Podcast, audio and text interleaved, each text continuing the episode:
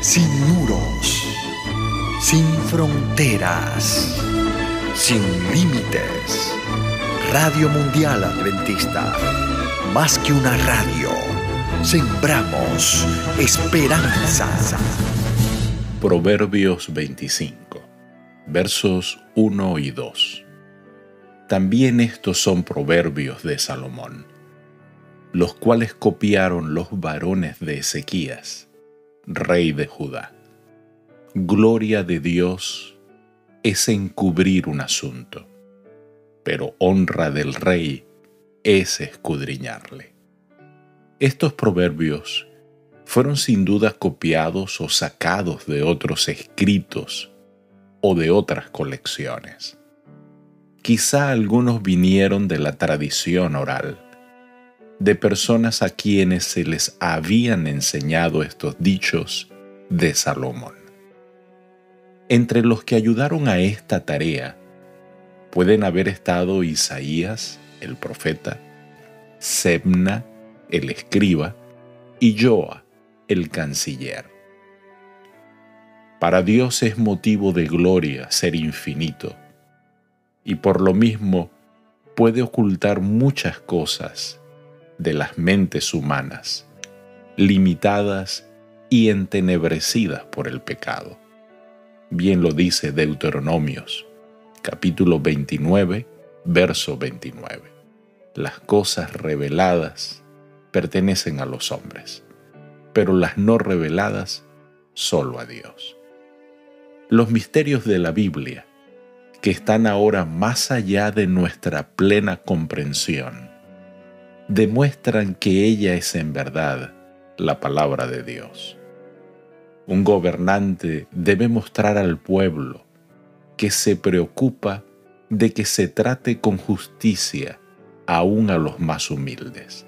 Es un honor para él mostrar que ha investigado bien todos los detalles de los casos notorios y los ha juzgado con estricta equidad versos 9 y 10.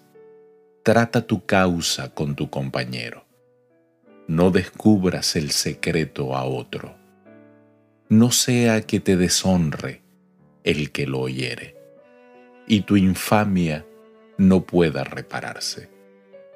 En cualquier desacuerdo, el primer paso es ir calladamente a la otra persona y tratar con ella el asunto aunque el otro parezca ser más culpable, uno debe admitir casi siempre que también puede tener culpa. Si se confiesa este pequeño error, muchas veces se logrará que el otro confiese su culpa, que es aún mayor, y se efectúe la reconciliación si se hace lo que es habitual en estos casos, si se cuenta a todos lo ocurrido antes de hablar con el afectado, será casi imposible conseguir la paz. Otros te reprocharán cuando se descubra tu traición. Te será como muerte. El favor y la amistad liberan lo cual guarda para ti, para que no seas culpable de reproche, mas en paz ten cuidado en tus caminos. Verso 16 y 17. Hallaste miel, come lo que te basta, no sea que hastiado de ella la vomites. Detén tu pie de la casa de tu vecino no sea que hastiado de ti te aborrezca. Este versículo no es un consejo dietético.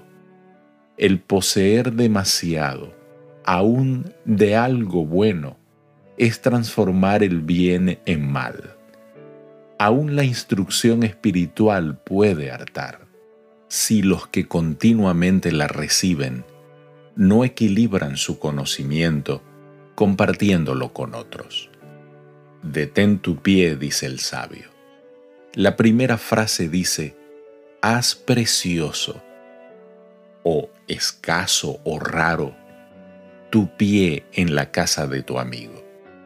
En la escala de valores, lo que es raro para el ser humano es precioso y lo que abunda tiene menos valor. Es fácil cansar al vecino con visitas demasiado frecuentes. Verso 22. Porque ascuas amontonará sobre su cabeza y Jehová te lo pagará. Lo más probable es que esta metáfora represente el intento de hacer bien al enemigo, aunque así pueda dársele otra oportunidad de pecar contra nosotros. Verso 28. Como ciudad derribada y sin muro es el hombre cuyo espíritu no tiene rienda. Una ciudad sin muros está expuesta al ataque de cualquier adversario desde cualquier lado. Así también una persona que no puede dominar sus emociones y deseos sucumbirá ante la tentación. Las presiones externas la inducen al mal y en su interior surgirán palabras y acciones airadas. Nuestro mayor desafío es a no ser reactores del comportamiento de otros hacia nosotros, sino que siempre podamos actuar bajo los principios del Evangelio de Cristo. Querido Dios, que esta serie de proverbios podamos aplicarlas en nuestra vida y que encontremos la paz de todos los que te aman y que hacen tu voluntad. Te lo pedimos en Jesús. Amén. Dios te bendiga.